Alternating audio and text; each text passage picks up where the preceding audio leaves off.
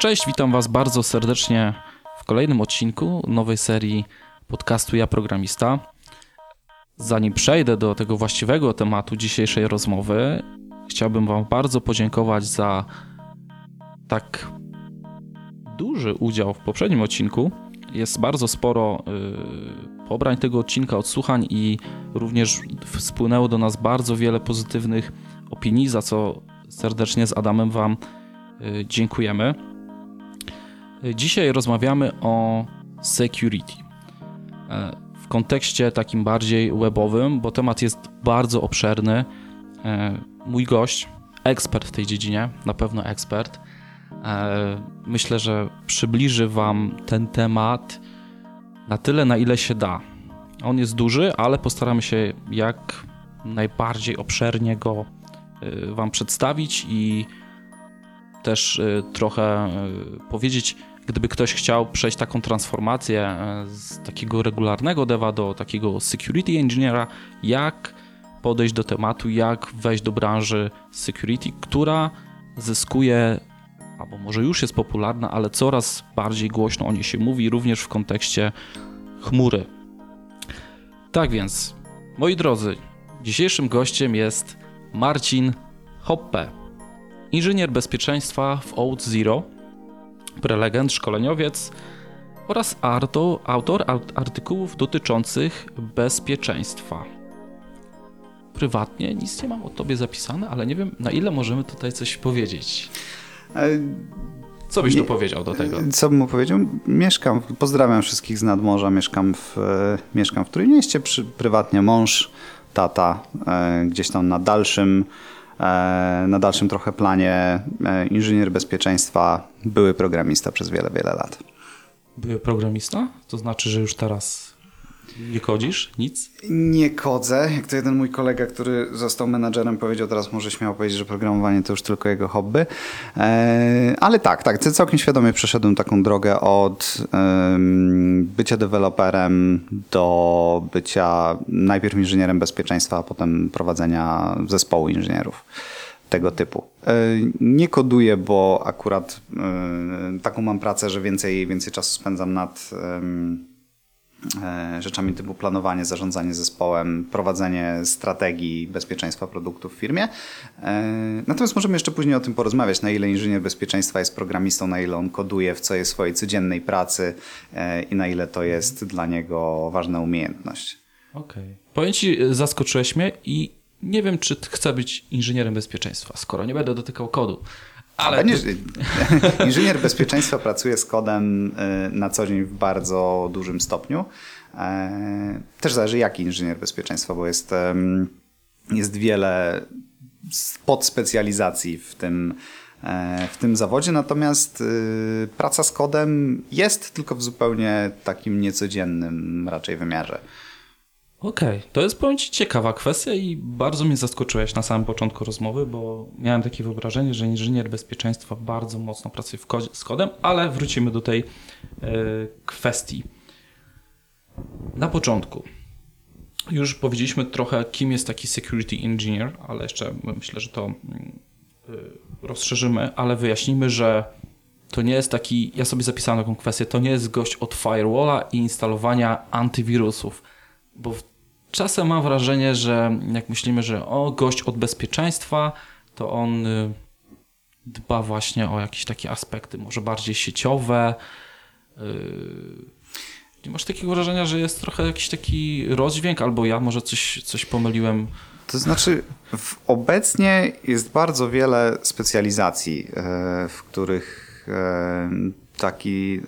bardzo wiele obszarów, w których taki inżynier bezpieczeństwa może się specjalizować. Jednym z nich jest, tak jak mówisz, ochrona urządzeń końcowych użytkowników, czyli laptopów, firmowych telefonów, firmowej infrastruktury.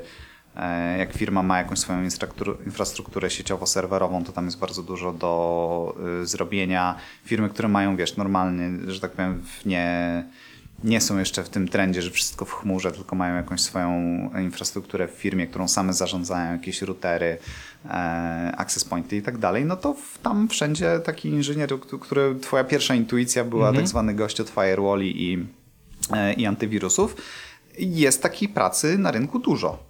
Tak więc i ona jest bardzo, bardzo potrzebna. Ona jest także potrzebna w firmach, które są gdzieś tam całe w chmurze i każdy pracownik tak naprawdę ma tylko swojego laptopa, a wszystkie dokumenty, kod źródłowy, serwery, infrastruktura, wszystko jest gdzieś tam w Amazonie, w Google i w Azure. To w takiej firmie osoby, które się zajmują bezpieczeństwem tej infrastruktury, też są bardzo potrzebne i też jest ich dosyć dużo. I też jest ich potrzeba bardzo dużo, tak? Natomiast wtedy po prostu nie jest to wycinek inżynierii bezpieczeństwa, którym ja się zajmuję. Ja się zajmuję bezpieczeństwem aplikacji, tak można by to powiedzieć. Głównie webowych? Tak, w tej chwili w firmie, w której pracuję, to jest produkt oferowany w modelu software as a service, tak? Czyli wszystko działa gdzieś tam w chmurze, jest to aplikacja webowa i kilka API webowych, więc tak, w zasadzie odpowiedź na twoje pytanie najkrócej można by odpowiedzieć. Tak, jest to bezpieczeństwo aplikacji webowych. Dobrze. Marcin, powiedz mi, teraz nie kodujesz, ale kiedyś zaczynałeś. Pamiętasz swoje pierwsze spotkanie z komputerami?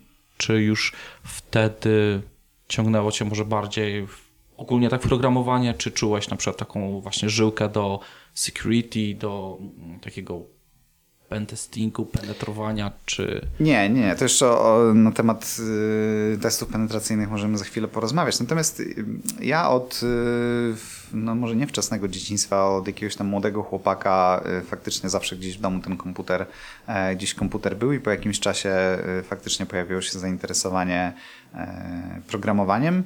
Potem w takim wieku, powiedzmy licealnym, to się trochę się to zintensyfikowało.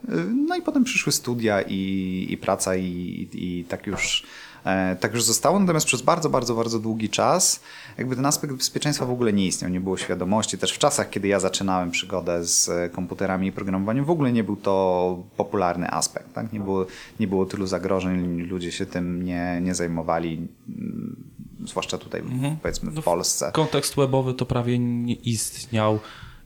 Patrzyłem w twoje bio, na LinkedInie wszystko można zobaczyć, więc jesteśmy gdzieś z podobnych okresów.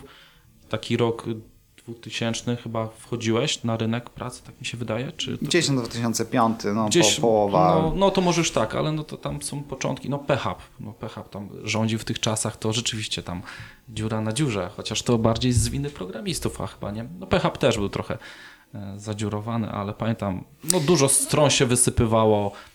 Właśnie. Tak, był to trochę dziki zachód. Trochę to wszystko się dopiero rodziło, to prawda. Tak. I widziałem, że masz za sobą okres pracy w Intelu. Tak, zgadza się. I też jako securities? Taki... Nie. W Intelu pracowałem nad produktami związanymi z bezpieczeństwem, natomiast byłem tam normalnym, tak jak mówisz, regularnym devem. Aha. Natomiast w tamtym czasie tematyka mnie gdzieś tam wciągnęła. Dużo się zajmowaliśmy kryptografią i stąd pojawiła się z jednej strony, pojawiło się zainteresowanie tematem, a z drugiej strony zobaczyłem, jak można dbać o bezpieczeństwo podczas rozwoju produktów w firmie, która ma temat ogarnięty bardzo dobrze od lat. Tak? Czyli to był taka lekcja dla mnie, jak to może wyglądać dobrze. Jak to może wyglądać dobrze zrobione. Intel jest taką firmą, dla której każdy błąd w bezpieczeństwie jest bardzo, bardzo drogi. Co było widać niedawno po aferze Spectre, Meltdown, to widać jakiego drobny lub też mniej drobny błąd dla nich oznacza bardzo, bardzo duże koszty PR-owe, wizerunkowe. No i tak naprawdę zobacz, cały ekosystem, tak? Błąd jest gdzieś tam w architekturze procesora, a wszystkie firmy dookoła muszą się patchować patchować systemy operacyjne. Użytkownicy korzystający z tych systemów operacyjnych muszą patchować swoje instalacje, więc że tak powiem, promień rażenia takich błędów jest bardzo duży, dlatego Intel bardzo dużo inwestował w tą działkę i robi to do dziś i robi to dobrze.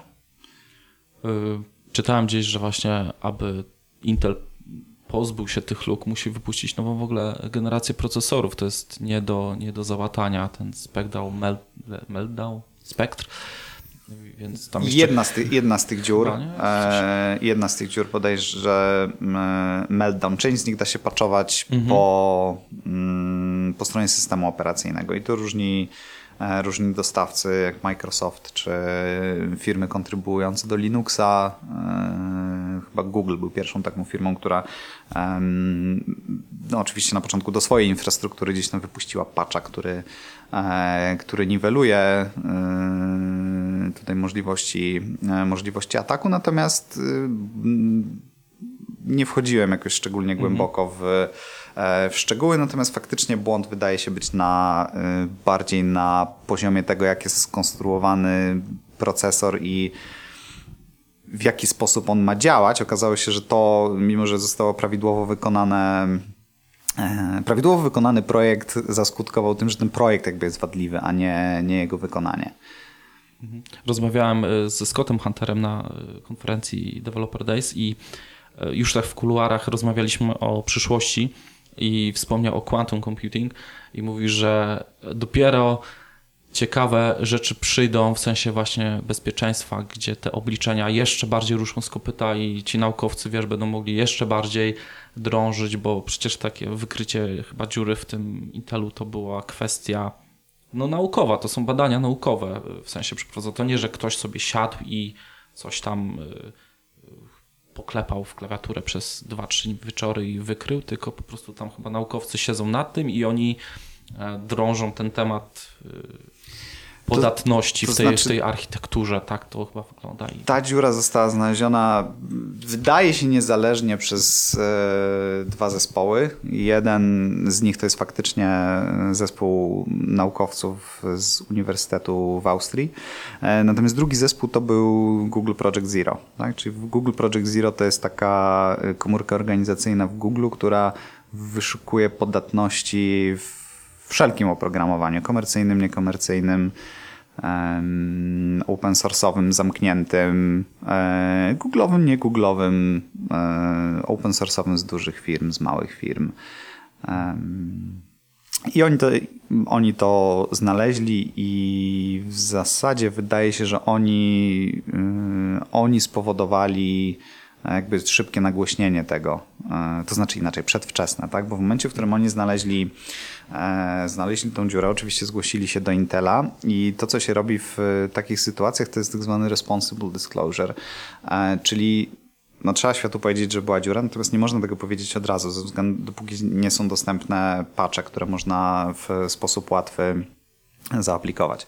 Google Project Zero ma taką politykę, że nieważne co się dzieje, oni dają 90 dni od momentu zgłoszenia do producenta, dają 90 dni na załatanie i wypuszczenie patcha, a potem idą z tym w świat. Taka polityka może się wydawać odrobinę kontrowersyjna, natomiast Google ma taką pozycję i taką siłę rażenia, że mogą sobie na tego rodzaju zagrywki nawet z największymi pozwolić. No i teraz sprawa ze Spectre i Meltdownem była o tyle nietypowa, że błąd został jakby nagłośniony przed upływem tego 90-dniowego embarga. Problem polegał na tym, że żeby się przygotować do ujawnienia informacji o błędzie, chodziło o przygotowanie patchy konkretnie w kernelu Linuxa. Ludzie oglądający komity do kernela Linuxa zaczęli coś podejrzewać na podstawie zawartości tych patchy, komentarzy i sprawa kilka dni przed upływem tego terminu niestety wyszła na jaw trochę przedwcześnie. Tak, ale jak mówisz, duży gracz może sobie pozwolić na takie zagrywki. To znaczy, to nie była jakby Google chciał grać fair, to znaczy oni się umówili z Intelem, Microsoftem, Amazonem, z kilkoma innymi firmami na jakiś konkretny termin, natomiast ze względu na to, że patche w kernelu Linuxa musiały się znaleźć wcześniej i ludzie zaczęli na to wcześniej patrzeć, to zorientowali się, dociekliwi czytelnicy kodu kernela zorientowali się szybciej, o co chodzi i trzeba było całą sprawę przyspieszyć. Przynajmniej taki jest stan mojej wiedzy na podstawie różnych rzeczy wyczytanych w internecie. Także nie jest to koniecznie cała prawda i tylko prawda, ale takie jest moje rozumienie tego, co się stało. Okay.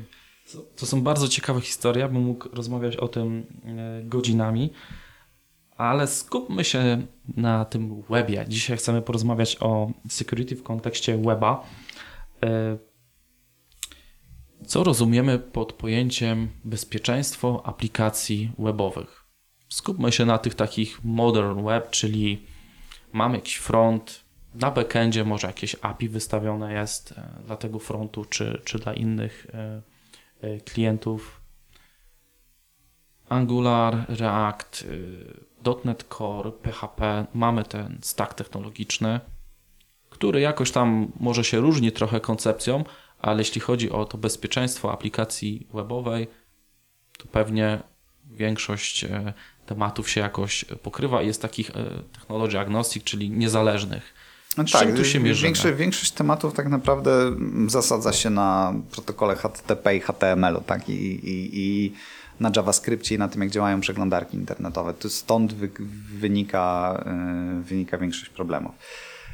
Co to jest bezpieczeństwo aplikacji? No to jest takie pytanie, na które ciężko jest w sposób krótki odpowiedzieć. Natomiast takim najprostszą definicją bezpiecznej aplikacji, która mi gdzieś tam przychodzi do głowy, to jest taka aplikacja, która robi to, co ma robić i tylko to, co ma robić. Nie da się jej w żaden sposób wykorzystać do tego, żeby spowodować, żeby ona zrobiła coś, czego twórcy nie przewidzieli i co może być dla jakiegoś ewentualnie atakującego przydatne. Tak? To może nie jest taka definicja, która jest jakaś bardzo ścisła, ale mniej więcej o to chodzi. Tak? Chodzi o to, żeby uniemożliwić atakującym wykorzystanie aplikacji do swoich niecnych celów. My tą definicję, myślę, uściślimy za moment, bo są narzędzia, które nam pomagają w tym bezpieczeństwie i monitorować i jakoś zapobiegać, ale jeszcze zanim, to mam pytanie, Marcin, czy nie uważasz, że ten temat jest trochę nadal traktowany tak po macoszemu, że rzucamy się na development, na zaimplementowanie funkcjonalności, apka idzie na świat i dopiero gdy ktoś nam zgłosi problem albo nie daj Boże wypłynie po prostu cała baza naszych klientów, no jakichkolwiek danych, wtedy dopiero trzeba to może mocniej się przyjrzeć, co my tak w ogóle tam robimy i czy to nie jest taki ser szwajcarski. Często jest. Natomiast tak, ja się zgadzam z tobą, że poza najczęściej dużymi firmami, które mają temat ogarnięty dosyć dobrze, to faktycznie problem bierze się stąd, że ciężko jest wskazać ekonomiczne uzasadnienie inwestowania w bezpieczeństwo aplikacji. Żeby takie ekonomiczne uzasadnienie znaleźć, to trzeba się skupić na analizie ryzyka dla naszego biznesu. Tak? W momencie, w którym firma startuje i na przykład jeżeli mówimy o startupach, które chcą wejść na rynek, to one kolokwialnie mówiąc nie mają dużo jeszcze do stracenia. Tak? W związku z czym dla nich ekonomicznie uzasadnioną decyzją jest raczej inwestowanie w rozwój produktu, znalezienie swojej niszy na rynku, i dopóki one nie mają dużo do stracenia, to najprawdopodobniej nie będą inwestować w bezpieczeństwo. Jest to ekonomicznie racjonalna decyzja. Z pewną adnotacją drobną, tutaj taką drobną czcionką, że tak naprawdę ignorując bezpieczeństwo aplikacji od momentu jej powstania, powodujemy narastanie długu technicznego, tak samo jak dług techniczny powstaje w zakresie architektury oprogramowania, która jak nie będziemy się odpowiednio przykładać do tego, żeby projekt był dobry, to w pewnym momencie skończymy z aplikacją, która jest niemożliwa do utrzymania i wtedy powstają słynne projekty typu przepiszmy to wszystko od nowa w nowej supertechnologii. Tak samo się dzieje z wydajnością, gdzie jeżeli zaniedbamy ten aspekt, no to potem się okazuje, że aplikacja dochodzi swojej swojej skalowalności do jakiegoś tam etapu i dalej po prostu bez dużych zmian nie pójdziemy. I dokładnie tak samo jest z bezpieczeństwem. Ten temat ignorowany dostatecznie długo powoduje, że budzimy się z przysłowiową ręką w nocniku. Tak. I jeśli jesteśmy dużym graczem, tak na przykład Facebook, który znowu mamy kolejny wyciek, nie wiem czy słyszałeś 2 dni temu, tam doszły mi głosy, że tam 20 milionów, 30 milionów użytkowników potencjalnie ich dane wypłynęły. Czyli nawet taki Facebook zalicza co jakiś czas wpadki, gdzie tak jak wspomniałeś, tam na pewno jest potężny dział, tak. Ale mimo to zdarza się, ale taki powiedzmy może nie Janusz biznesu, ale jakaś mniejsza firma, to jest dla niej pewnie być albo nie być, bo jak polecą jej dane, nie dość, że teraz mamy prawo unijne, które mocno nad tym czuwa, mogą dowalić takie kary, że firma się zawija po prostu z rynku. A taki Facebook dostanie nawet, nie wiem, $1 miliard do zapłacenia kary za ten incydent i dalej pewnie będzie istniał. Dobra, to może powiem tutaj 2 rzeczy na temat, co stało się w Facebooku. Faktycznie Facebook i generalnie duże firmy internetowe mają bezpieczeństwo ogarnięte bardzo dobre. Tak? Topowi ludzie w branży pracują w Google, w Facebooku. I tam naprawdę nie można im nic zarzucić z tego, co ja wiem. Natomiast błędy zdarzają się wszędzie. Ten błąd, który zdarzył się w Facebooku, był nieprawdopodobnie... Tak naprawdę tutaj doszło do interakcji 3 różnych błędów, które komuś się udało wykorzystać do tego, żeby wykradać jakieś tam tokeny dostępowe. I teraz... Faktycznie, jak sobie Facebook, tak naprawdę mógł być trochę bardziej transparentny, jeżeli chodzi o to, czego konkretnie dotyczył błąd. Natomiast w momencie, w którym oni wyszli z tym na świat, jak sobie prześledzisz tą historię gdzieś tam udostępnioną w newsroomie Facebooka, tam są dostępne transkrypty konferencji prasowych, można sobie dokładnie prześledzić. Można sobie dokładnie prześledzić, co się działo. Oni ujawnili problem prawie nic nie wiedząc na temat tego, co się stało. Dlaczego to zrobili? Pytanie. I tutaj dokładnie odpowiedź na to są najprawdopodobniej, też oni nie powiedzieli tego wprost, aczkolwiek można z tych transkryptów się tego trochę domyślić, nowe prawo unijne, tak, czyli GDPR, czy u nas RODO, nakłada olbrzymie kary w momencie tak naprawdę niedopełnienia czy też niezachowania należytej staranności w ochronie danych użytkowników. I dlatego oni tak naprawdę równocześnie naprawiając te defekty i robiąc całe śledztwo po swojej stronie, natychmiastowo powiadomili organa ścigania w Irlandii, tak?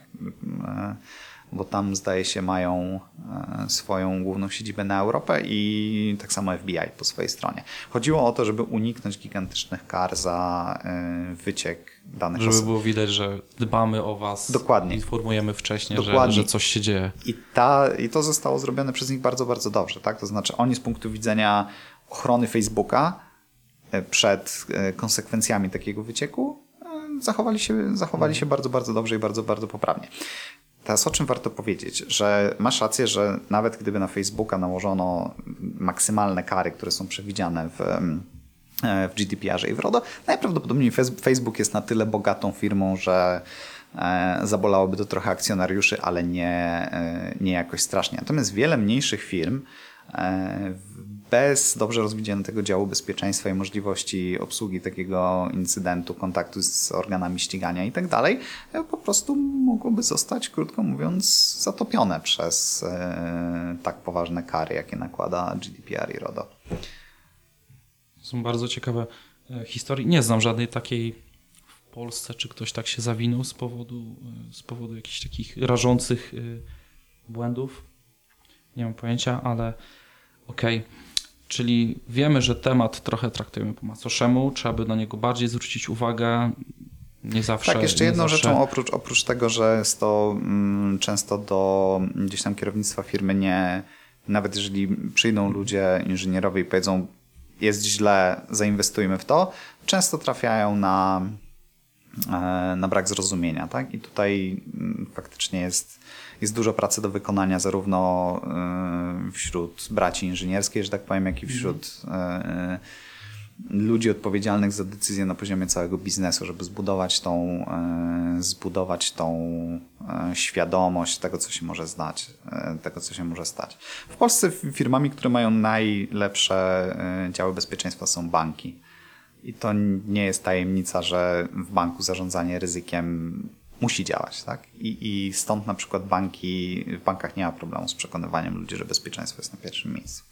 Tak, bo to są też, nie dość, że instytucje zaufania publicznego. Tak, bo mocno obwarowane przepisami i tak dalej. Dokładnie. Tak. I też myślę, że najmniejszy nacisk kładzie się w takich projektach, które w ogóle nie ujrzą światła dziennego, czyli budowane na potrzeby wewnątrzfirmowe, gdzie też są możliwości, bo nigdy nie wiesz, kto się pojawi w tej firmie i czy on od wewnątrz nie będzie chciał czegoś rozwalić, nie? Ale tam chyba najbardziej się pomija w ogóle te aspekty bezpieczeństwa. Okej.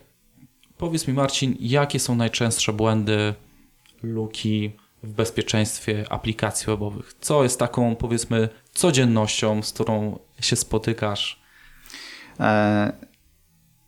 To jest... Z takim opracowaniem, które najczęściej się cytuje tutaj, odpowiadając na to pytanie, jest tak zwane OWASP Top 10. To jest lista 10 jakby to dobrze powiedzieć, to jest lista najpoważniejszych zagrożeń dla aplikacji webowych. I ta lista powstaje w sposób taki dosyć zorganizowany i dosyć, powiedziałbym, naukowy. To nie jest tak, że siada sobie kilka osób i dyskutują i potem powstaje lista. Ta lista powstaje na podstawie ogromnej ilości danych pochodzących z firm, które się zajmują zapewnianiem bezpieczeństwa aplikacji webowych. Te dane się zbiera, te dane się anonimizuje i potem te dane się klasyfikuje do kupy. Każdy błąd musi być przypisany do jakiejś tam kategorii. Te dane się sortuje i potem na podstawie tych danych następuje drugi etap weryfikacji przez ekspertów i społeczność zajmującą się bezpieczeństwem. Taka lista nie powstaje często. Ta lista jest aktualizowana mniej więcej raz na 4 lata.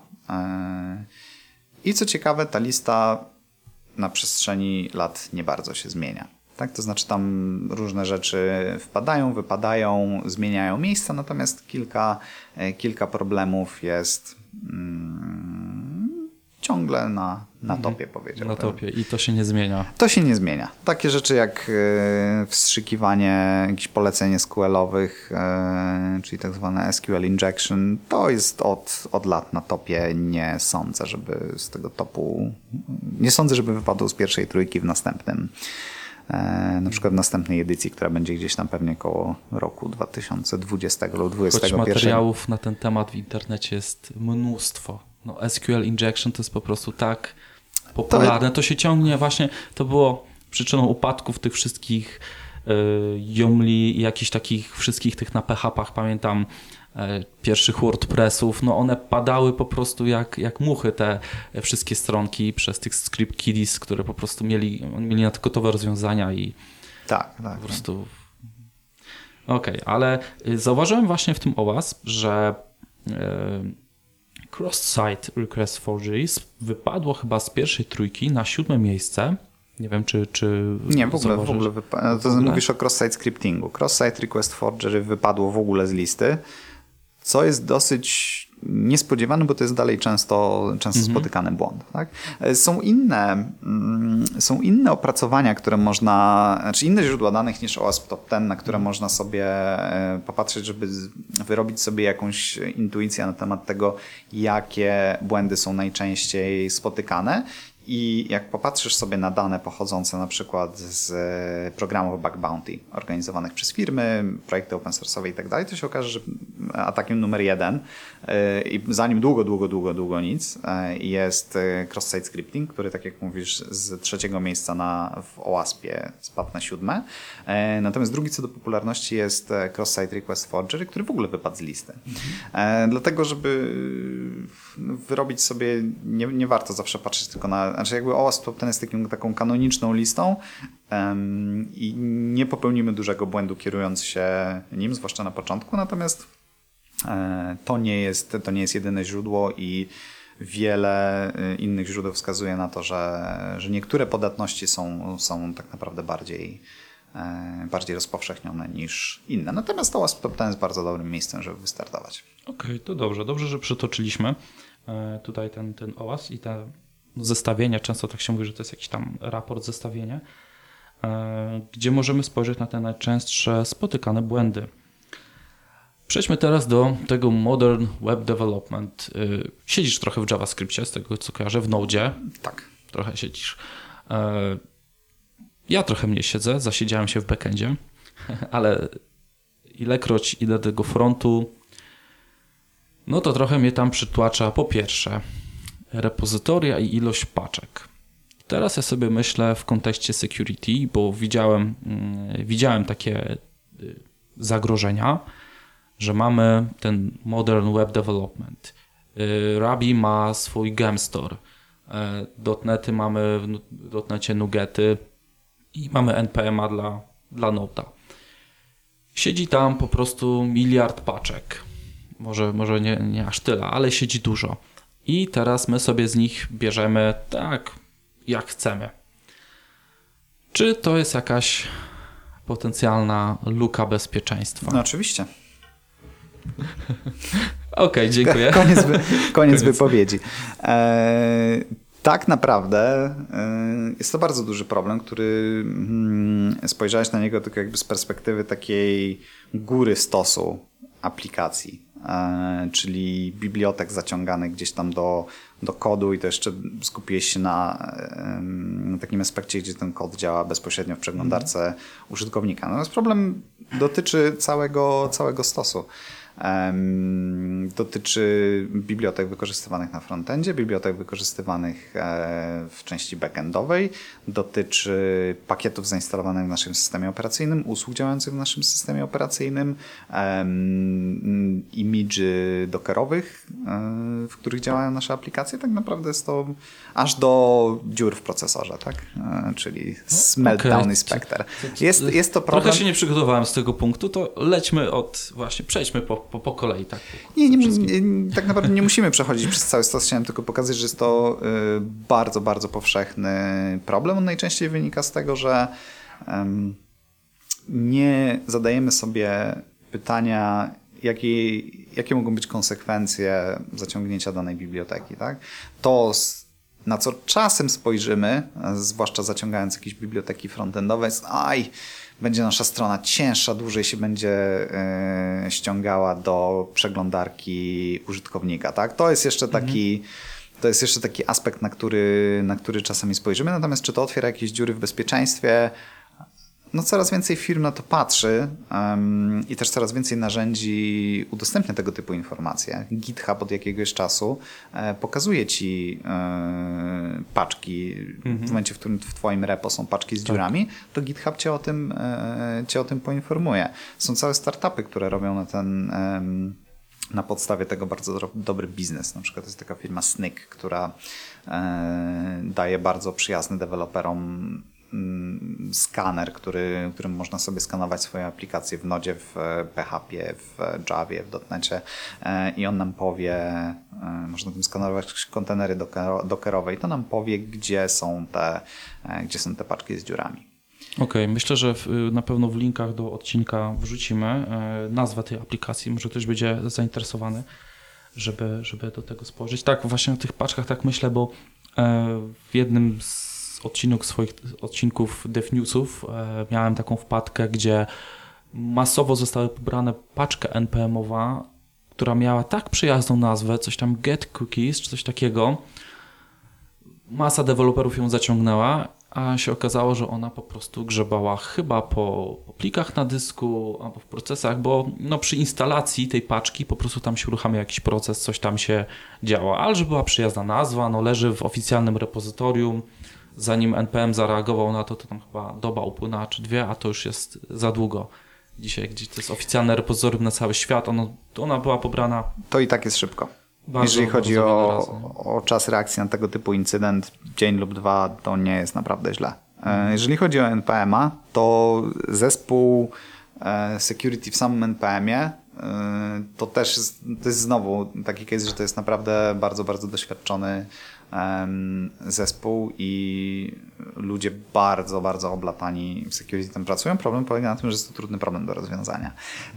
I tutaj teraz mamy dwojakiego rodzaju problem z tymi paczkami, o których mówisz. Jeden to był taki case, w którym ta paczka była złośliwie podrzucona i próbowała wykradać różne rzeczy z działającej aplikacji. To jest jeden problem, który możemy mieć. To jest tak naprawdę dosyć duży problem, bo może dotyczyć naszych użytkowników, tak? I ich dane mogą zostać wykradzione. Natomiast drugi problem może polegać na tym, że kod złośliwy podrzucony do paczki NPM-owej jest wykonywany na komputerze dewelopera i stamtąd próbuje podkradać różnego rodzaju wrażliwe dane. Także atak może nastąpić z jednej strony na naszą aplikację i jej użytkowników, ale może też nastąpić na nas. Tutaj powodem tego problemu było włamanie na konto konkretnego dewelopera, który miał prawo publikować paczki do NPM-a. Okej, czyli w NPM-ie nie jest tak, że idę sobie, zakładam konto jako Grzegorz i wrzucam paczuszkę o bardzo ładnej nazwie, na którą łapie się dużo deweloperów. Jest jakaś weryfikacja takiej paczki? To znaczy są pewne mechanizmy, które pozwalają chronić użytkowników przed oszustwami. Na przykład często wykorzystuje się takie zjawisko, które się nazywa typo squatting, tak? Czyli masz bardzo popularną paczkę i próbujesz wrzucić paczkę, która nazywa się prawie tak samo, albo na przykład ma jedna paczka, ma gdzieś średnik pomiędzy słowami, druga nie ma i tego typu rzeczy. Przed tego rodzaju atakami, czyli przed tym typo squattingiem, NPM coraz bardziej nas chroni. I oni dodają takie mechanizmy, że jak wrzucisz paczkę, która zbyt przypomina nazwę innej paczki, to cię zablokują. Natomiast w ogólności nic nie broni nikogo przed wrzuceniem jakiejkolwiek paczki. Tak? Więc jeżeli wymyśliłbyś moduł, który ma jakąś bardzo fajnie brzmiącą nazwę, ale nie jest na przykład próbą oszukania kogoś i próbą jakby wepchnięcia się do czyjejś aplikacji poprzez podobieństwo nazwy, to nic cię przed tym nie ochroni. To jest publiczne repozytorium, do którego każdy może wrzucić paczkę tak jak do Nuggeta i do Ruby Gemsów. Okej, czyli tutaj jakby to świadomość dewelopera, który zaciąga tą paczkę, musi po prostu wiedzieć, co wpuszcza do projektu. Nie? To jest takie... Dokładnie. Dlatego zaciąganie paczek, które mają tam, nie wiem, 7 pobrań tygodniowo, a akurat robią to, co chcemy, może nie być najlepszym pomysłem. Czy są jakieś, spotkałeś się z politykami bezpieczeństwa? Czy można by coś zarekomendować osobom pracującym właśnie, czy to w Node, czy w Rabim? No, trzymajmy się różnych ekosystemów, ale Node jest bardzo popularnym. Co można by zarekomendować właśnie? Zanim weźmiesz tą paczkę, to na co zwróć uwagę? Na reputację, na to, czy jest aktywnie wykorzystywana, czy pochodzi od jakiejś organizacji, która za nią, że tak powiem, ręczy, czy pochodzi od dewelopera, który ostatni commit wrzucił 2 lata temu i nie bardzo jest jak się z nim skontaktować. Tak, czy patrzeć na jakość, na to, czy jest wspierana, przede wszystkim na to, czy w paczce danej są historyczne ślady tego, że ktoś naprawił kiedyś problem bezpieczeństwa. Jeżeli nie, to może być tak, że nawet jeżeli zostanie wykryty jakiś problem, to będzie go bardzo ciężko naprawić, bo na przykład jedyna osoba z uprawnieniami commitu do danego repo i publikacji paczki na NPM-ie jest nieosiągalna, tak? Albo jest to tylko jedna osoba, która akurat straciła zainteresowanie projektem, albo jest na wakacjach, albo urodziło jej się małe dziecko i absolutnie nie ma czasu na to, żeby się zajmować swoim projektem open source'owym, który stworzył w 4 wieczory 2 lata temu. Okay. Spotkałem się jeszcze z takim rozwiązaniem, że deweloper nie może pobierać paczek z publicznego repozytorium, tylko jest taki po drodze wewnętrzne repozytorium firmowe, do którego tylko on sięga, a do wewnętrznego repozytorium może dodać ktoś z uprawnieniami, czyli osoba, która spojrzy, nie? Czyli jest taki, no nie wiem, no może nie proxy, ale jest taki pośrednik cache. Firewall, lubię to, lubię określenie, że jest to taki firewall. Tak, natomiast o ile jest to pewnego rodzaju techniczne rozwiązanie, to dalej ktoś musi na jakimś etapie podjąć decyzję, które paczki wchodzą, a które nie wchodzą. Tak? Natomiast jest to o tyle fajne rozwiązanie, że daje nam też jakiś wgląd w to, jakiego rodzaju paczki w ogóle są używane w naszej aplikacji, bo czasami jest tak, że jest w firmie kupa oprogramowania i nie mamy żadnego wglądu i żadnej kontroli, żadnej świadomości, co tam jest w ogóle używane. Tak? Okej. Mamy temat paczek omówionych, mamy OWASP-a, mamy te różnego rodzaju zagrożenia. Tak może dla osób, które dopiero zaczynają programowanie stron internetowych, i dla których te słowa kluczowe na tym OWASP-ie będą totalną magią, taki zbiór best practice. Mam tu na myśli na przykład masz formularz, gdzie ktoś wypełnia dane, wysyłasz go na serwer. Czy mógłbyś tak po prostu powiedzieć, wiesz, kilka takich dla totalnie początkujących osób, które wchodzą w ten web development, na co zwrócić muszą uwagę? Wiesz co, ciężko jest ogólnie odpowiedzieć w sposób ogólny odpowiedzieć na tak zadane pytanie. Ogólnie dobrą wskazówką jest korzystanie ze sprawdzonych bibliotek i sprawdzonych frameworków. Jeżeli będziemy je wykorzystywać w sposób, w który zostało do tego przeznaczone przed wieloma klasami błędów, to to nas uchroni. Tak?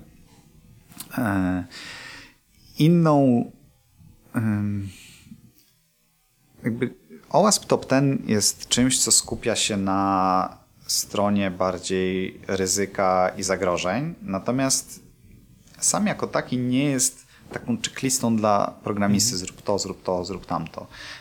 OWASP ma kilka innych projektów, które bardziej tutaj próbują wypełnić tą niszę. Takim najbardziej znanym projektem jest chyba OWASP Proactive Controls. On jest aktualizowany dużo częściej niż OWASP Top 10 i to jest taka checklista 10 rzeczy, o których należy pamiętać. Natomiast jak sobie pójdziesz i przeczytasz, to w większości nie są rzeczy do po prostu odznaczenia na liście OK, sprawdziłem swój formularz, zakodowałem dane na wyjściu poprawnie.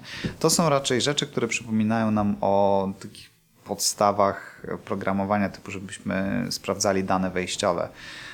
Dla większości programistów, którzy nie mają za sobą jakiegoś takiego momentu objawienia na temat bezpieczeństwa, dane wejściowe są danymi wejściowymi, a nie potencjalnie złośliwymi danymi podesłanymi przez atakującego. Tak? Natomiast jak sobie popatrzymy na właśnie na przykład OWASP Proactive Controls albo inne tego typu checklisty, czasami gdzieś przygotowywane dla konkretnych frameworków, konkretnych technologii, to wiele rzeczy, które tam znajdziemy, są tak naprawdę bardzo zdroworozsądkowe. Tak? Walidujmy dane, które przychodzą gdzieś tam z internetu, bo zasady są niezaufane. Co więcej, jeżeli coś wypuszczamy na przykład renderujemy jakiś kawałek HTML-a, tak? Zadbajmy o to, żeby odpowiednio zakodować rzeczy, które idą na przykład w treść formularza HTML-owego. Jeżeli coś idzie do atrybutów w tagu HTML-owym, to musi być zakodowane trochę inaczej. Więc tak naprawdę to są takie bazowe rzeczy, które zrobią nam dobrze na bezpieczeństwo naszej aplikacji, ale tak naprawdę są bardziej w obszarze poprawności naszej aplikacji niż stricte bezpieczeństwa. Tak? Okay. To jest Często jest tak, że tylko jedną rzecz powiem, poprawny kod to bezpieczny kod. Wiele dziur bierze się z tego, że nasz kod robi rzeczy, o których nigdy byśmy w życiu nie pomyśleli, że są możliwe. Często z powodu tego, że nie robimy za dużo założeń na temat danych wejściowych lub też robimy za dużo założeń w konsekwencji na temat tego, na przykład jakie dane gdzieś tam renderujemy do HTML-a albo odsyłamy w JSON-ie. Wtedy przychodzi taki pentester i nagle wrzuci nam coś w formularz takiego, co w życiu byśmy sobie nie wymyślili. I... Tak, wiele firm wpada w pułapkę takiego myślenia, że będziemy robić wszystko tak jak zwykle, a na koniec zatrudnimy firmę pentesterską i oni nam powiedzą, gdzie mamy dziury.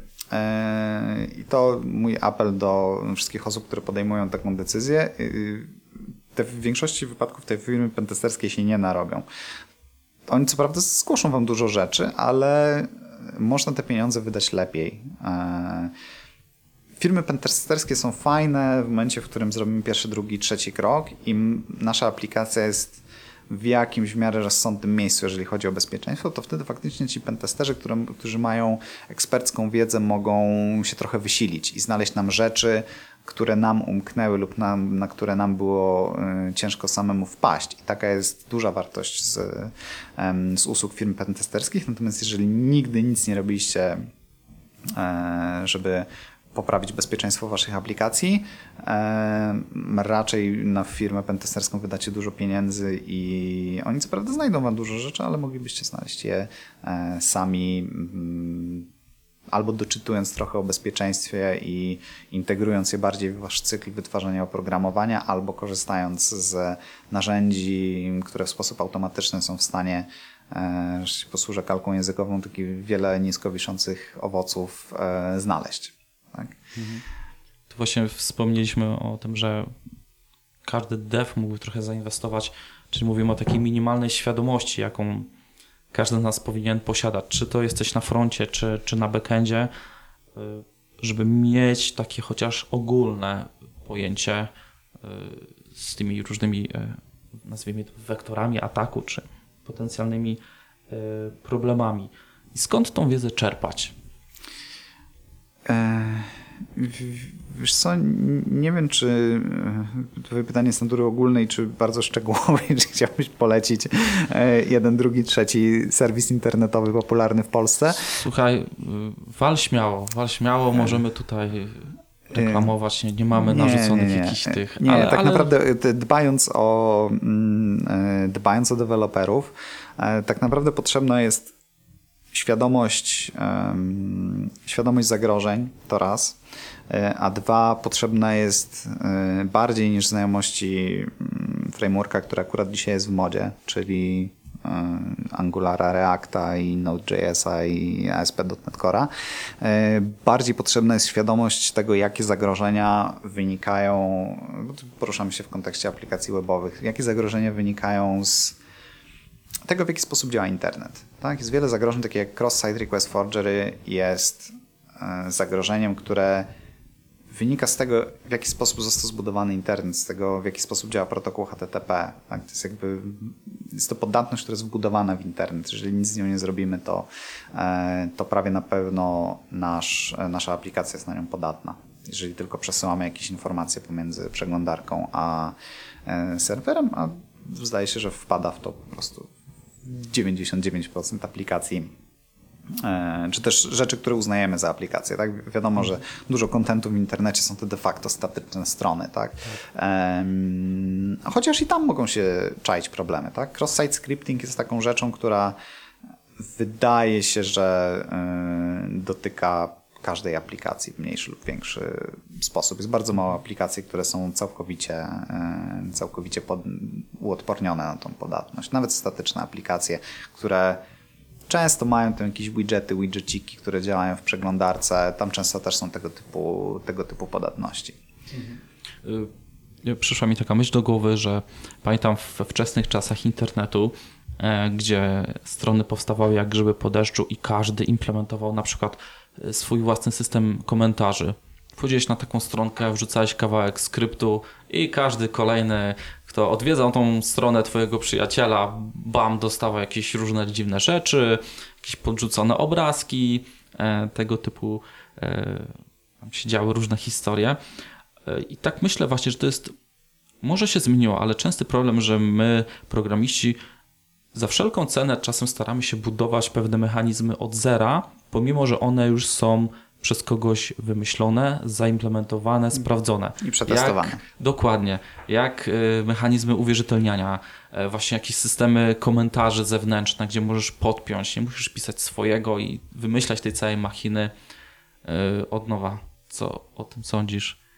Czy to jest jakiś taki duży problem? Czy powinniśmy z tego... Ja wiem, że to są usługi, czasem to jest jakaś kasa za tym stoi, żeby skorzystać, ale to w dużej mierze właśnie zwalnia nas z myślenia o pewnych problemach, bo mamy gotowe rozwiązania.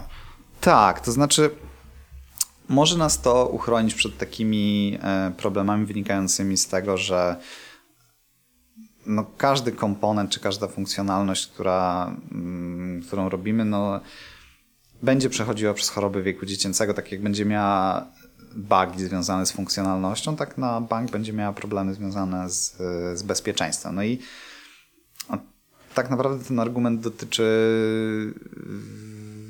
nie tylko bugów związanych z bezpieczeństwem, wszelkich bugów, tak? W momencie, w którym implementujemy swój własny system komentarzy, wracając z tego przykładu, no bank będzie miał bugi nie tylko związane z bezpieczeństwem, inne także.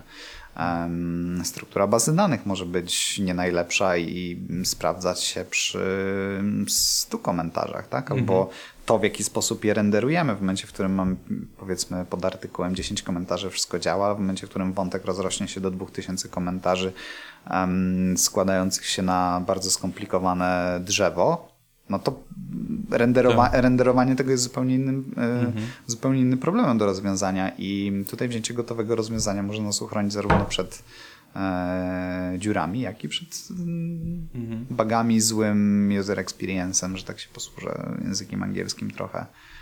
Tak, bo podejrzewam, że na Stack Overflow w 2018 roku dalej pojawiają się pewnie zapytania, jak przeprowadzić uwierzytelnianie, czy jak zrobić login page, nie? I dalej tam są kombinowanie i w password równa się coś tam i... Co więcej, nie dość, że pojawiają się pytania, to jeszcze pojawiają się złe odpowiedzi, więc trzeba uważać. Trzeba uważać, dokładnie. Okej, słuchaj, a może przeskoczymy trochę teraz do chmury, bo nie poruszyliśmy jeszcze tematu chmury. Czy w chmurze na pewno są potrzebni inżynierowie bezpieczeństwa, ale czy tam są jakieś nowe wyzwania?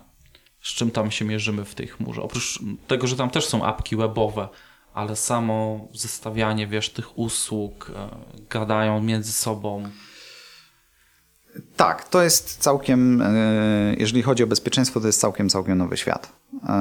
Co prawda, to znaczy wszyscy dostawcy chmury będą nam opowiadać historię o tym, jak to oni biorą na siebie bardzo duży aspekt ochrony naszej aplikacji, naszej infrastruktury w chmurze przed atakami i to jest prawda. Tak, oni dbają o sieć, o firewall'e, o dostęp do serwerów i tak dalej, o patchowanie infrastruktury na zasadzie na przykład hypervisora, który działa gdzieś tam w chmurze i to jest prawda. Natomiast po naszej stronie zostaje bardzo duże pole do popisu, jak chodzi o konfigurację na przykład dostępów, uwierzytelniania, kontroli dostępu, monitorowania tego, co tam się dzieje. To wszystko zostaje tak naprawdę po naszej stronie i o ile faktycznie zwalnia nas to w dużej mierze z dbania o taką bezpieczeństwo na poziomie infrastruktury fizycznej, czyli tych gości od firewalli i antywirusów, o których mówiłeś na początku, to w zamian dostajemy problemy, których wcześniej nie mieliśmy. Na przykład kiedyś dostęp do data center i w ogóle do całej sieci to miało kilku adminów i koniec. Były tam jakieś load balancery w DMZ-cie, tak, i to wszystko, natomiast dostęp do serwerów i do infrastruktury był chroniony nie tylko na poziomie sieciowym, ale też na poziomie fizycznym, tak? Żeby niektóre rzeczy zrobić, trzeba było fizycznie iść do data center, trzeba było mieć kartę, za pomocą której się do tego data center mógł w ogóle wejść. W świecie chmury nie ma czegoś takiego. W świecie chmury logujesz się za pomocą swojego konta w Azure Active Directory albo AWS swoim kontem w AWS-ie, tak? No i tam admini, czy też opsi, devopsi, deweloperzy wszyscy muszą mieć dostęp, tak? I jak tego nie pilnujesz, to po chwili wszyscy mają dostęp do wszystkiego. I pod tym względem jest to trochę inny świat. Inna sprawa jest taka, że często, zwłaszcza w momencie, w którym zaczynam budować aplikacje od nowa teraz, to korzystamy z Dockera, korzystamy z Kubernetesa, korzystamy z repozytoriów, kontenerów. I tu wracamy do tego samego problemu, który wspomniałeś o paczkach, tak? Ściągamy jakieś imidże z publicznych repozytoriów, do których każdy może sobie taki imidż wrzucić, tak? I tu też musimy pilnować tego, żeby korzystać z imidży, które są dobrze utrzymane, za którymi ktoś stoi, w których ktoś poprawia bugi związane z bezpieczeństwem. To samo zresztą dotyczy się infrastruktury takiej trochę bardziej tradycyjnej w modelu infrastructure as a service, tak? W momencie, w którym startujemy sobie maszynę wirtualną w EC2 na AWS-ie, to tworzymy ją z jakiegoś imidża i ona działa. W międzyczasie firmy i ludzie wykrywają dziesiątki dziur w oprogramowaniu, które działa obecnie w tej naszej VM-ce. Musimy pilnować, żeby te imidże aktualizować, żeby te maszyny aktualizować, tak? I raczej w chmurze nikt nie robi tak, że wchodzi na działającą maszynę i tam zaczyna patchować paczki, chociaż ludzie którzy mają doświadczenie jakby z tym starym światem we własnym data center, bardzo często to jest ich pierwszy odruch, tak? I też tak można, tylko w świecie chmury nie jest to najpopularniejsze rozwiązanie. Częściej chcemy po prostu naszą aplikację zbudować od nowa na nowym, aktualnym imidżu i ją po prostu zrestartować. Czyli troszkę inne podejście. Tak, jest to trochę inna mentalność, inne podejście. Czyli jakaś transformacja takich, nazwijmy ich, klasycznych adminów musi nastąpić, jeśli przechodzą do tej chmury. I inżynierów bezpieczeństwa tak samo. Inżynierowie bezpieczeństwa raczej nie mogą się skupiać na tym, co robili od lat, czyli zapuszczaniu automatycznych jakichś narzędzi, które skanują sieć, skanują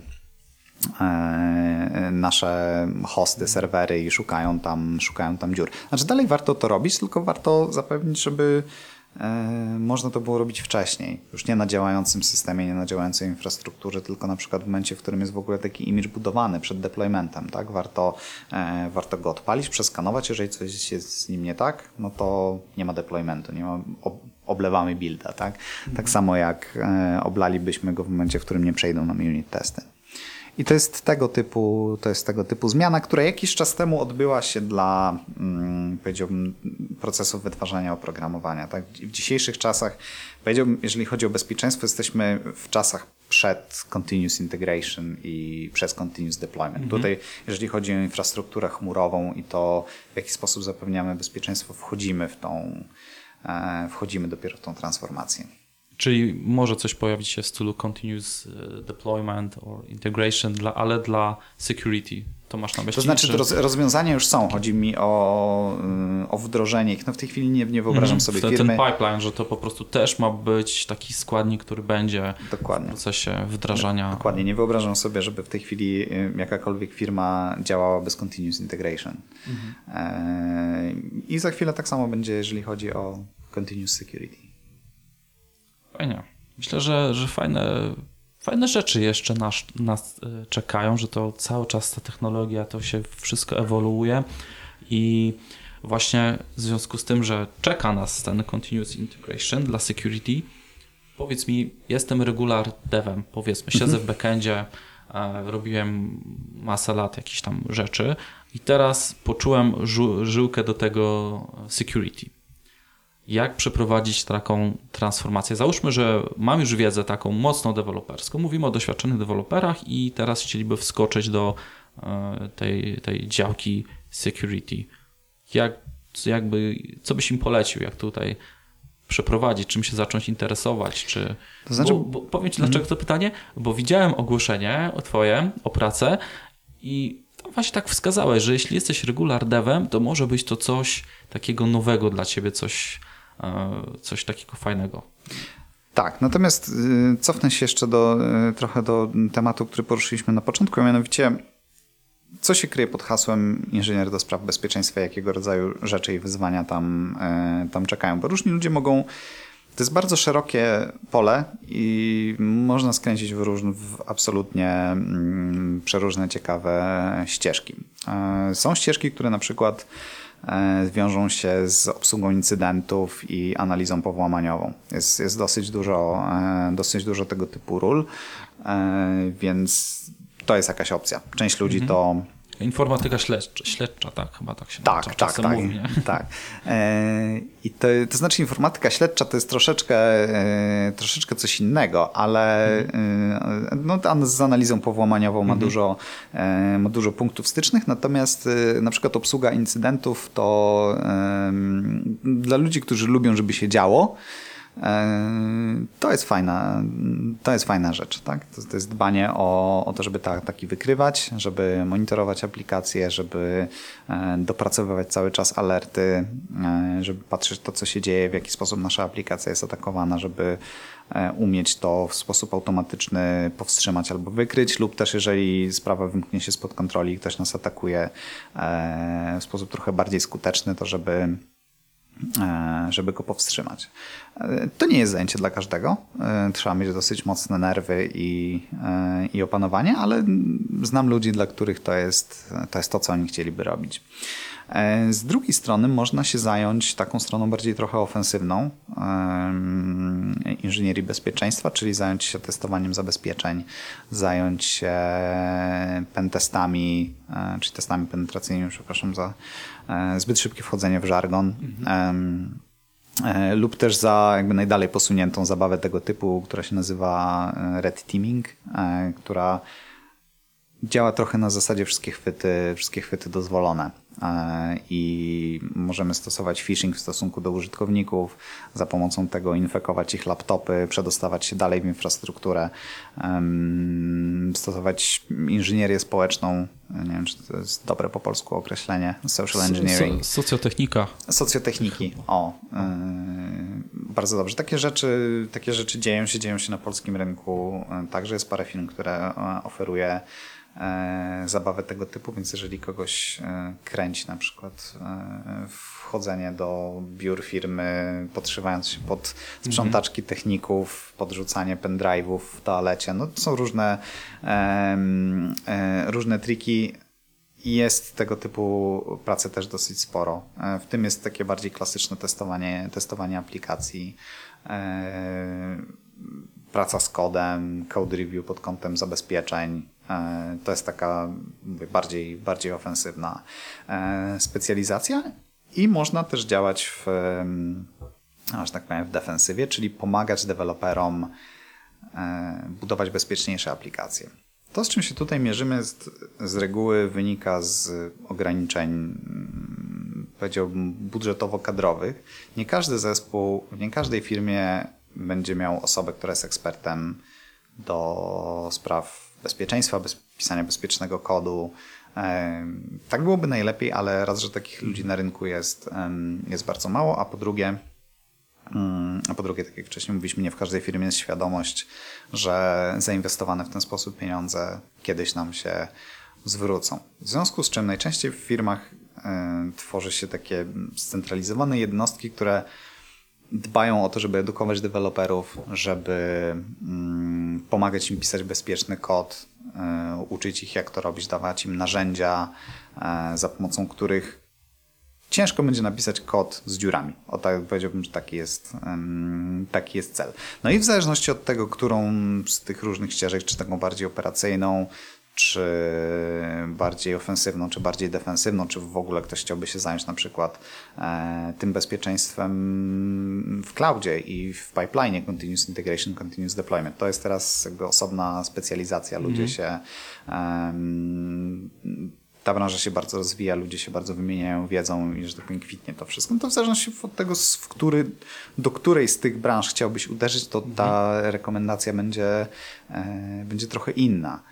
Natomiast warto zbudować sobie jakąś podstawową wiedzę na temat, trzymając się jeszcze tego kontekstu aplikacji takich chmurowo-webowych, warto zbudować sobie podstawową wiedzę na temat różnych aspektów bezpieczeństwa w aplikacjach webowych, tak? Czyli tego, jak działa protokół HTTP, jak działa przeglądarka internetowa, i jakie są aspekty bezpieczeństwa z tym związane, tak? HTTPS, co nam daje, czego nam nie daje. Rzeczy typu, nie wiem, kryptografia na przykład, reguła tego samego pochodzenia. Kryptografia wbrew pozorom przydaje się, z reguły nie tam jest problem. Jak ktoś zaczyna implementować swoje własne jakieś zabawki kryptograficzne, to lepiej, żeby wiedział, co robi. Ale jak korzystamy z gotowych... Jak nie wie, co robi, to weźmie gotowca. Lepiej. Okay. Lepiej na tym wyjdzie. Natomiast nie o tym. Porady dla takiego dewelopera, który chciałby przeskoczyć. Trzeba mieć wiedzę i na bazie wiedzy doświadczonego dewelopera zbudować wiedzę na temat zagrożeń i różnych aspektów bezpieczeństwa, takich naprawdę bazowych, technologii jak HTML, HTTP, przeglądarki, HTTPS. Nie jest trudno. Wymaga to oczywiście trochę samozaparcia i przeczytania pewnie paru artykułów, paru książek, poeksperymentowania gdzieś ze swoimi aplikacjami w pracy, próbie znalezienia paru błędów, wychwycenia ich, naprawienia i tak dalej. I wtedy można myśleć o ewentualnie gdzieś tam przeskoku w stronę takiej pełnoprawnej pracy jako inżynier do spraw bezpieczeństwa. Okej. To jest bardzo cenne, co powiedziałeś. Właśnie te kierunki rozwoju, w jakich można pójść, jakie są możliwości. A powiedz mi, czy na naszym polskim rynku konferencji są jakieś takie wydarzenia właśnie stricte przeznaczone pod kątem bezpieczeństwa dla deweloperów? Mamy coś takiego tutaj, żeby można było się wybrać, wiesz, ktoś by może był zainteresowany, żeby... To znaczy, większość konferencji polskich jest skierowana do dosyć szerokiego grona, tak? Bo w działce bezpieczeństwo zawsze znajdzie się miejsce dla bezpieczeństwa takiego bardziej infrastrukturalnego. Znajdzie się zawsze parę tematów dla ludzi, którzy się zajmują ryzykiem, prywatnością, tak? Zwłaszcza w czasach RODO i nie-RODO. Jest takich konferencji ogólnych kilka. Jest Confidence, jest Powning, który jest w listopadzie. Z takich konferencji, które są stricte przeznaczone dla ludzi, którzy się interesują bezpieczeństwem aplikacji, raz do roku OWASP, polski chapter OWASP-a ma swoją konferencję od 2 lat. Ona była kilka dni temu w Warszawie. Tak, to jest jednodniowy event, który przyciąga duże nazwiska z tego świadka. Więc ja akurat nie byłem w tym roku, ale polecam, znam ludzi, którzy go robią. Widziałem, że tak powiem, tematy, widziałem prelegentów. Fajna rzecz. Myślę, że to jest fajna alternatywa, nawet jeśli jesteś właśnie deweloperem i jeździsz od lat na konferencje takie stricte deweloperskie, gdzie poznajemy nowe produkty, nie wiem, kolejny framework, dalej się o CQRS-ie uczymy, czy o jakichś innych podejściach. Raz właśnie wskoczyć sobie na taką to właśnie taką konfesję totalnie innej, można powiedzieć, mańki związaną z bezpieczeństwem. Tak, z tym, że tam to jest trochę tak, że to jest treści tam prezentowane będą najbardziej interesujące dla ludzi, którzy postawili już pierwszy albo nawet i drugi krok na tej drodze. Ja tutaj mogę zrobić małą kryptoreklamę, że od zeszłego roku na przykład staramy się na gdańskim InfoShare'ze, żeby była ścieżka security, ona była w zeszłym roku i była fajnie przyjęta, w tym roku też będzie. I to jest taki, ideą tego jest, żeby przedstawiać różnego rodzaju tematy związane z bezpieczeństwem dla szerokiego grona programistów. To nie jest naszą ambicją być konferencją stricte związaną z bezpieczeństwem, natomiast ten temat widać, że cieszy się popularnością, ludzi to interesuje, więc tam jest ścieżka związana z bezpieczeństwem. Jest i będzie. Super, ja się cieszę. Byłem w tym roku na InfoShare'ze, widziałem jak rozmawiałeś z Piotrem, tak? Z Piotrem Koniecznym. No, to było naprawdę fajne, w ogóle podobała mi się ta prezentacja niebezpiecznikowa, to była taka naprawdę dawała do myślenia. Dawała mocno do myślenia. No, nie życzę, żeby ktoś prędzej czy później musiał się z tymi problemami mierzyć prawnymi. Więc trzeba uważać. Okej, widzę, że po naszym scenariuszu poruszyliśmy chyba wszystkie kwestie. Miałem też punkt o programach Bug Bounty. Mhm. Bierzesz udział w takich programach? Biorę, ale zapewne nie w takiej roli, o której myślałeś. Biorę udział w programie Bug Bounty od strony organizatora. Konkretnie pomagam prowadzić program Bug Bounty dla ekosystemu Node.jsa. Tak? To znaczy Node.js jako projekt open source'owy ma dwa programy Bug Bounty. Jeden z nich dotyczy Node.jsa jako takiego, czyli runtime'u. Ja w tym nie biorę udziału. Natomiast to jest tam związane z polityką korporacyjną, krótko mówiąc, tam kilku dużych graczy, dla których dziury w Node.jsie byłyby potencjalnie bardzo, bardzo bolesne, w związku z czym na tamte rzeczy jest embargo. Tak jak Google Project Zero, tak jest responsible disclosure i musi nastąpić koordynacja release'ów pomiędzy kilkoma dużymi firmami. Tak? Jako taki przykład, nie mówię, że dokładnie o to chodzi, ale na przykład wszystkie środowiska serverlessowe są oparte w dużej mierze między innymi o Node.jsa. Tak? Gdyby była jakaś bardzo duża dziura w runtime'ie Node.jsowym, no to wszystkie te serverlessowe platformy byłyby podatne, w związku z czym tam jest to trochę bardziej zamknięty program Bug Bounty. Natomiast oprócz tego mamy program Bug Bounty, za pomocą którego można zgłosić dziurę w dowolnym pakiecie npm-owym dla Noda. Ten program Bug Bounty nie ma budżetu, to znaczy nie wypłacamy żadnych nagród, natomiast można sobie tam zarobić sporo punktów. Tak? I program jest fajny, z bardzo wysokiej jakości, to znaczy zgłoszenia, które dostajemy są wysokiej jakości, w ogromnej większości przypadków się potwierdzają. I ja ten program pomagam prowadzić od strony takiej organizacyjno-weryfikacyjnej. Tak? Przeglądam zgłoszenia, reprodukuję i później pomagam maintainerom pakietów przygotować fixa, to znaczy nie pomagam z kodem, ale pomagam skoordynować wypuszczenie fixa i ujawnienie podatności. Okej. Powiedz mi jeszcze troszkę o twojej roli. Tak na sam koniec naszej rozmowy. Wiem, że mniej już dzisiaj piszesz kodu. Jestem programistą hobbystą. Tak? Zostałeś programistą hobbystą teraz, tak? Ale to co tak na co dzień? Jak wygląda twoja codzienna praca jako inżynier bezpieczeństwa, tak? Koordynator takiego teamu, tak? Tak, to znaczy moją rolą w firmie jest zapewnienie tego, żeby działy deweloperskie były w stanie w sposób bezpieczny, znaczy nie w sposób bezpieczny, tylko rozwijać bezpieczną aplikację, tak? Czyli dajemy im procesy, dajemy im wiedzę, dajemy im narzędzia, piszemy biblioteki, które starają się zniwelować całe klasy podatności. No i do tego współpracujemy dosłownie z każdym działem w firmie. Ktokolwiek potrzebuje porady związane z bezpieczeństwem mój zespół jest to, jest w stanie zrobić review kodu, review designu, review architektury, review na przykład propozycji jakiejś komercyjnej wysyłanej do klienta. Różne tego typu rzeczy. Okej. Tak sobie myślę, Auth0, nie wiem, czy ktoś kojarzy, jak nie, to sobie wygoogla, czym się zajmujecie. Bardzo fajny filmik macie, taki promocyjny, obejrzałem sobie właśnie, co firma tak naprawdę dostarcza. Super, bo to bardzo mi rozjaśniło tą gamę produktów.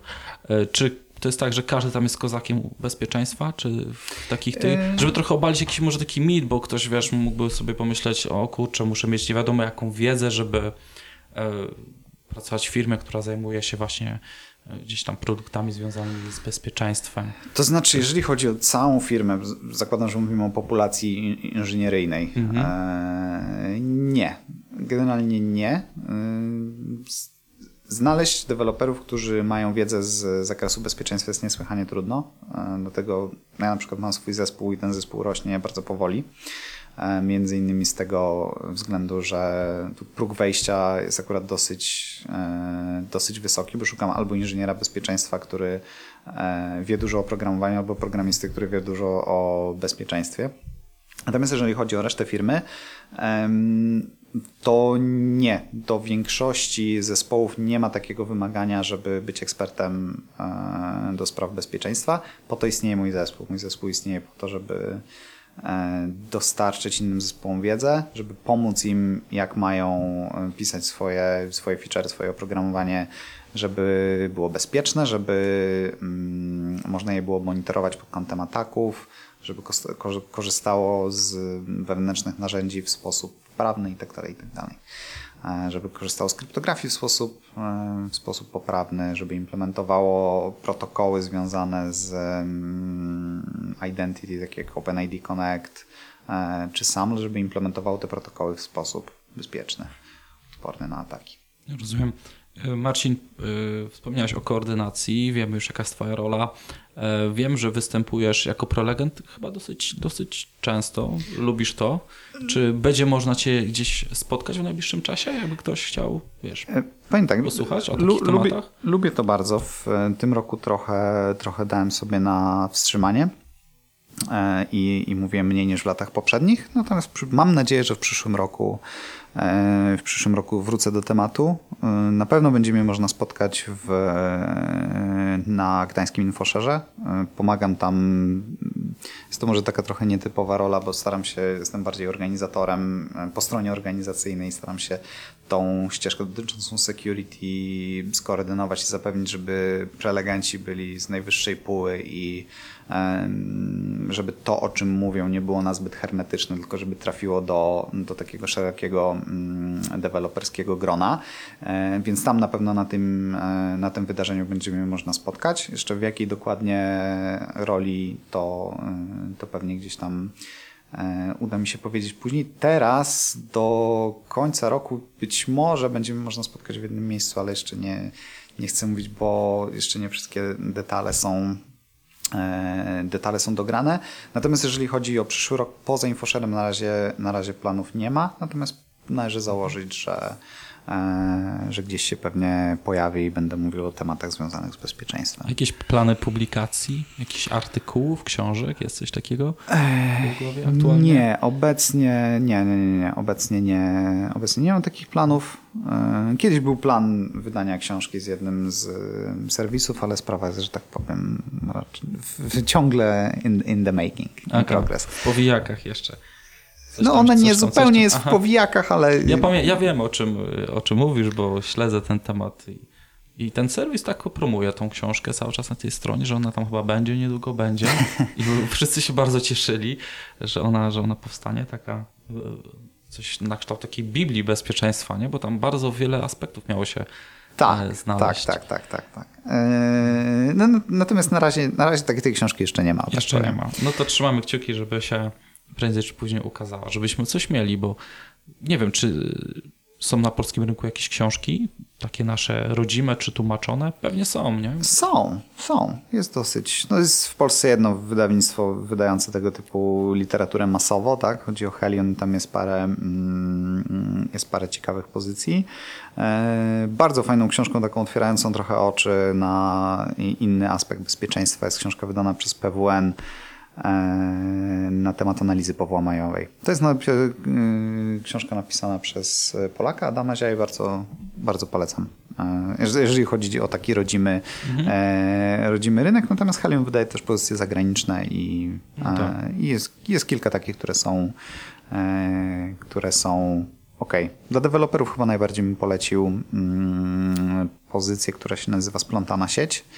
To jest książka napisana przez Michała Zalewskiego, który do niedawna jeszcze prowadził zespół bezpieczeństwa w Google.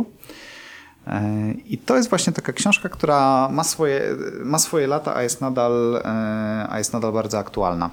I ona opowiada o wszystkich aspektach bezpieczeństwa związanych z takimi podstawami tego, jak działa internet i przeglądarki internetowe. Także to też jest coś, co zdecydowanie bym każdemu polecił.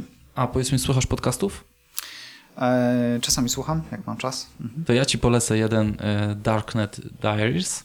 To są takie pamiętniki z Darknetu, anglojęzyczny, ale bardzo fajnie prowadzony w takiej konwencji storytellingu, opowieści, gdzie to są wywiady często telefonicznie, bo ta osoba, która to prowadzi, albo rozmawia z więźniami aktualnymi, przestępcami, którzy za przestępstwa komputerowe siedzą albo wyszli. Bardzo ciekawe historie i myślę, że jak ktoś tak chciałby trochę w bezpieczeństwo wejść, no to jest takie tam może złe oblicze bezpieczeństwa czy włamywania się, ale fajne use case'y tam się pojawiają, trochę socjotechniki, także takie pamiętniki z Darknetu. Tak, w ogóle... bardzo ładnie poprowadzony podcast, bardzo fajna audycja. W ogóle bezpieczeństwo jest taką działką, gdzie trochę jest takich rzeczy z pogranicza filmu kryminalnego czasami. Także nie wiem, czy są ludzie, którzy przeskakują to pole właśnie z tego powodu, ale na pewno jest tu sporo takich rzeczy, które gdzieś tam ludzi bardzo kręcą, że trochę to bardziej przypomina Jamesa Bonda niż żmudne łatanie bugów. Dokładnie, jest akcja, nie? Jest akcja, chociaż umówmy się, że bardzo, bardzo dużo pracy związanej z bezpieczeństwem to jest żmudne łatanie bugów, które trzeba zrobić. Ale jest coś takiego, że jak powiesz, że jestem inżynierem bezpieczeństwa, czy to każdy ma taki, wiesz, to jest taki, wiesz, człowiek w kapturze może, wiesz, on tam jakieś tajne rzeczy robi. I etyczny haker. Powiem szczerze, nie spotkałem się z taką recepcją tego zawodu, ale... Może coś tak jest. Dobrze, Marcin, dziękuję ci bardzo za tą rozmowę. To ja dziękuję. Moim gościem był Marcin Hoppe, inżynier bezpieczeństwa. Dziękuję bardzo.